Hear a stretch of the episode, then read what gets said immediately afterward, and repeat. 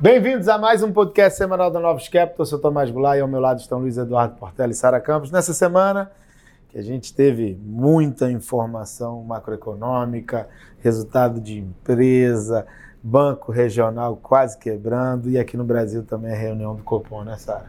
É isso. A gente teve a decisão do Banco Central americano colocando no statement o viés de redução do juro, mas fazendo a ressalva que espera né, que o corte de juros só seja possível quando você tiver mais confiança no processo de desinflação. Então, de uma forma geral, né, até para a gente conseguir colocar todos os bancos centrais é, juntos, eles estão numa página bem parecida de, de falar que chegaram no pico de juro, a discussão mudou, ela deixou de ser é, qual é o nível que você precisa chegar, para quanto tempo você vai ficar com a taxa atual, mas ainda assim os bancos centrais estão fazendo aquele pushback em relação ao mercado, precificando corte de juro muito rápido. Então a gente observa algumas nuances, né, obviamente, entre os bancos centrais, mas de forma geral é isso, é, é essa mensagem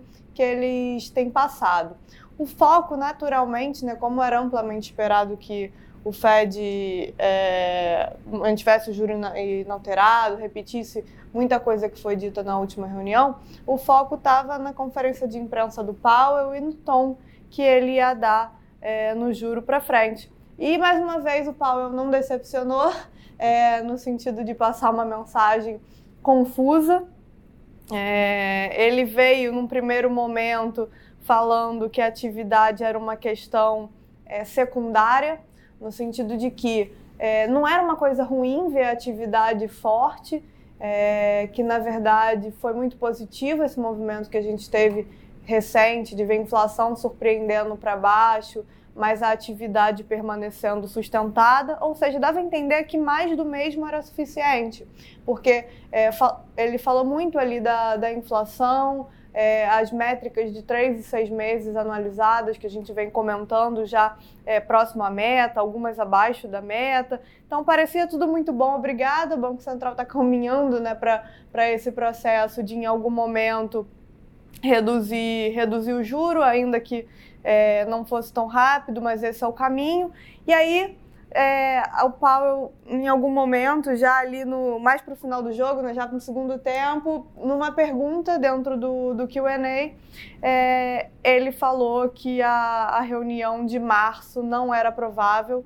É, que tivesse um corte, falou que possivelmente você não ia ter informação suficiente para fazer um, um, corte de juro é, na, na, reunião seguinte. Ou seja, ficou muito confuso, assim, ficou a gente fica na dúvida de qual é a, a função de reação do, do Banco Central, né? porque em, ele tenta passar que é data dependent, né? que o mais importante é observar os dados, mas e, aí logo no momento seguinte tenta guiar para não o mercado não precificar o corte de, de juro em março, então é, não faz muito sentido esse tipo de coisa, né? Se você é data dependent e se você vai ter é, muito mais informação, muito, é, muitos dados ainda a serem divulgados até a reunião, não faz sentido você ficar tentando fazer esse tipo de controle em que reunião exatamente você pode, pode cortar o juro. Então foi uma, uma parte da reunião, teve uma parte inteira ali da conferência de imprensa que parecia que ele estava guiando é, em um caminho e aí depois ele fez essa, esse ponto ali da, da reunião de março. Né? Então acabou ficando novamente confuso. E com essa confusão, é, ao longo da semana né, foram divulgados os dados de, de atividade. A gente fechou essa sexta-feira com a divulgação do payroll e, e acabou tendo uma reação bem forte ao mercado, porque o número foi muito bom é, bem mais forte do que estava sendo esperado ali na, na, mediana da Bloomberg. A gente teve é, revisão altista no final do ano passado, então, diferente do que a gente vinha observando o, nos últimos meses, é, a revisão em dezembro ela foi bem significativa. Então, se a gente for olhar para as médias móveis, na verdade, você terminou o ano e iniciou 2024 com uma aceleração de, na, na, nas criações de, de vagas. o desemprego é, ficou estável, então mostrando que a gente realmente é, terminou o ano é, e começou 2024 com atividade ainda muito firme, né? A gente teve a SM Manufacturing também essa semana, é, os dados de, do setor de manufatura estão mostrando que já a gente passou também do, do pior momento para o segmento, está ensaiando uma recuperação, e isso a gente olha é, não só nos Estados Unidos, mas no caso da, da Europa também. Então ficou com essa, com essa cara no final de semana de que a atividade ainda está muito firme, apesar de é, a gente precisar fazer algumas ressalvas. É, salário, por exemplo, é uma coisa que preocupa, veio muito mais forte do que estava sendo esperado, é, mas possivelmente é, tem um efeito aí de redução nas horas trabalhadas por causa da questão de tempo nos Estados Unidos. Então, o que, que a gente quer dizer com isso? Ah, tem teve um, um, período ali que nevou muito, é, menos pessoas foram trabalhar. Como no, o, o, salário ele é uma razão pelas horas trabalhadas, isso acaba elevando é, a variação mensal dos salários. Então tem esse ponto, é, tem essa ressalva. Tem muito se fala de dificuldade de ajuste sazonal nesse, nesse último mês, no primeiro mês do, do ano. Então tem toda essa ressalva. Os outros números de salários que saíram durante a semana não vieram nessa toada. A gente teve o ICI, que é o, o, a métrica de salário preferida do Fed, ela foi, foi boa né, no sentido de mostrar desaceleração, taxa de demissão voluntária também desacelerando. Então, esses dados a gente tem que olhar assim com uma certa é, um certo cuidado, né, de, de, querer ler demais, mas de qualquer forma a gente sabe, né, que a atividade nos Estados Unidos vem surpreendendo é, consistentemente para cima. Então esse foi o, o principal, é, a principal questão do, dos mercados nos Estados Unidos ao longo dessa semana.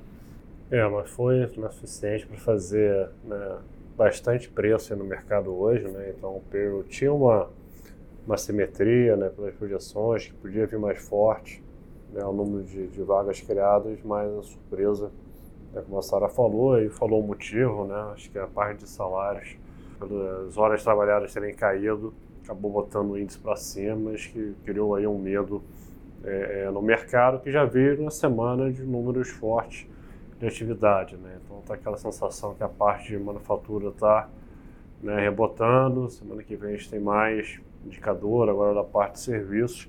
O fato é que os Estados Unidos continua muito bem, né? É, as projeções do, do, do, PIB no primeiro trimestre estão tão fortes, né? Então essa é, jogada de começa em março ou maio é, ainda é positivo é, para o mercado, mas como tinha muito corte na, na curva já precificado, a gente né, viu o movimento de hoje né, os juros ali, o cortinho abrindo 25 bips, né, a parte intermediária ali de 16 é, 18 bips, né, então está tendo um ajuste é, grande, vamos acompanhar aí os próximos números, principalmente inflação, né, para a gente é, ver quando que o Fed pode começar a cair os juros. É, bom, teve impacto, apesar disso, a semana ainda foi uma semana de fechamento de juros, tá? Quando você pega ali mais a parte intermediária e longa nos Estados Unidos, né? Os 5 anos fechou 5 bips na semana, os 10 anos ainda fechou 11 bips na semana, né? lembrando que a gente teve né, um componente é, né, não técnico de resultado, né? um banco regional de Nova York veio com um resultado muito ruim, né? caiu aí né, 50% aí na semana, pegou o, índice de bancos regionais americanos, né, voltou a assombrar o mercado, né, após aí quase um ano. Né, lembrando que ano passado, em março, esteve ali a quebra de quatro bancos que trouxeram aí um temor no mercado. Então, o índice desses bancos caiu 7% na semana. Então, é, é, tem essa incerteza né, de quão saudável é, tá esse mercado. Né? Ainda mais que agora em março vence é, a janela ali de ajuda é, do Fed, né, desses bancos, então vai ser importante a gente ver como é que vai ser o fundo, né, como é que vai ser a liquidez a partir é, do mês de março. É, pelo lado das bolsas, bolsa americana foi positivo, né, atividade forte, inflação segue boa, Né? Então, Bolsa Americana quase atingiu aí 5 mil pontos na semana, chegou perto hoje, terminou a semana aí com né, 1,40 de alta, Nasdaq 1,30 de alta, puxado aí por resultado das grandes techs que vieram, vieram muito fortes, né, continuam surpreendendo é, positivamente. Foi uma semana de dólar forte global, tá, contra emergente, contra primeiro mundo, então de novo, Estados Unidos forte, né, é dólar forte, né? Então, é, no relativo, segue, segue muito bem. É, pegando aqui a parte de juros no Brasil, fechou aí com leve alta de 6 bips, né? acho que acompanhando a abertura é, é, de juros global, né? os emergentes é, também, é, também sofreram. E destaque aqui na bolsa aqui, interna, né? você pega a Vale, caiu 5% na semana e Petro né, fez nova máxima e subiu né, ao redor de 3% é, na semana. Tá? Então, é, eu acho que a gente tem que ficar de olho aí os próximos números de, de inflação, né, principalmente é, nas revisões, para ver qual vai ser o time de corte de juros é, no Fed. No Brasil também teve né, novidade, né, Tomás? Exatamente. A gente fica à mercê do que acontece com o Fed, mercado de trabalho americano. Mas a gente também teve é, nossas questões idiosincráticas aqui. A gente teve o Copom, no mesmo dia do FONC. Acho que, como era esperado, não ia ter nenhuma alteração na parte de comunicação, não houve. É, o BC continua indicando que tem mais duas, é, dois movimentos previsíveis de queda de 50 bips na taxa de juros. Acho que a grande discussão é quando é que ele vai fazer a retirada, é, em qual reunião ele vai fazer a retirada desse guidance de duas reuniões seguintes porque aí vai ser a indicação de quando ele desacelera o movimento de queda para 25. E ele está muito ligado com o que vai acontecer né, com a política monetária nos Estados Unidos, de quando se inicia o processo de corte de juros lá. A gente teve, é, ao longo da semana, o dado de produção industrial do mês de dezembro, que veio melhor, então dá uma cara melhor para a atividade industrial e para o PIB no fechamento do quarto TRI e também para o primeiro trimestre do ano. Então é super importante se a gente tiver um começo do ano com atividade mais forte, porque aí se você tem um PIB é mais forte.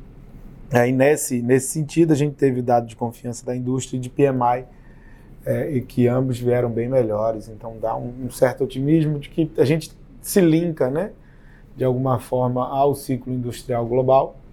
Lá melhora, a gente aqui também melhora, tem um mix de, de, de, de, sensação melhor por parte da indústria. E isso é importante na recuperação da atividade econômica. A gente teve o CAGED e a PNAD mostrando a mesma coisa, né? o mercado de trabalho resiliente, a PNAD com os salários ainda subindo, com é, contratação, é, com população ocupada também é, super bem, com taxa de desemprego bem baixa. Então, de uma forma geral, um mercado de trabalho resiliente, assim como acontece lá fora. Na semana que vem a gente tem o IPCA, na quinta-feira, vai vir um número baixo, 0,33 nossa expectativa. É importante falar que depois da gente ter tido um dezembro mais alto, fevereiro tende a também ser pressionado por conta de, da, da parte de educação. A gente vê é, seguidas rodadas é, de revisão baixista a atividade econômica, é, para inflação no Brasil. A gente tem 3,2, o mercado está focos ali 3,8, a gente vê rodadas sucessivas de revisões para baixo é, futuramente na, na, nas projeções de inflação. É, isso vai ajudar bastante o Banco Central a tomar a decisão. A grande dúvida é se isso daí consegue passar do ano de 2024 para o ano de 2025 e 2026, né? Se essa melhora nas, nas expectativas vai conseguir ser passada para os anos seguintes. A gente tem PMC e PMS, né, outros dados de atividade ali para fechar é, dezembro e a gente tem uma cara do PIB, né? O PIB está indicando que vai crescer 0,2 no trimestre a trimestre. E na terça-feira tem a ata do Copom. Lá fora. Lá fora a gente vai ter reunião de mais um Banco Central da Austrália, depois de uma inflação surpreendendo para baixo essa semana. A gente tem a divulgação do ISM de serviços. Muito importante vão ser essas revisões para o CPI, né, porque a gente precisa que confirme é, que o ano de 2023 realmente é, teve um processo de desinflação ali, principalmente na segunda metade do ano. E além disso, acompanhar, né, depois desse, desse número mais forte de payroll, como os membros do Fed vão reagir. Então, o primeiro a falar foi o Goolsbee hoje e disse que é, é, improvável que tenha algum impacto imediato na política monetária. Ele focou nessas questões ali de, de tempo que a gente acabou de comentar, mas o Goolsbee é um membro do VIS dentro do Banco Central, então a gente precisa ouvir os demais e o Powell, que vai dar uma entrevista no domingo à noite. Então a gente já começa a semana com novidade. É, vai ser movimentado também. É isso, pessoal. Bom final de semana a todos. Até a próxima. Grande abraço. Bom final de semana. Bom final de semana. Um abraço.